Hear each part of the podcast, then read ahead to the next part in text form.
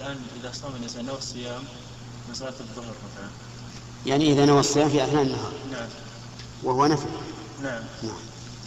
ولم يأتي قبله بما ينافي الصوم من أكل أو شرب.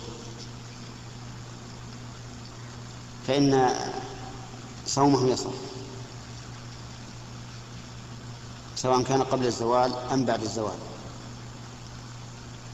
ولكن هل يثاب من أول النهار أو يثاب من النية. الصحيح أنه يثاب من النية فقط. لقوله لقول النبي صلى الله عليه وآله وسلم إنما الأعمال بالنيات وإنما لكل امرئ ما نوى.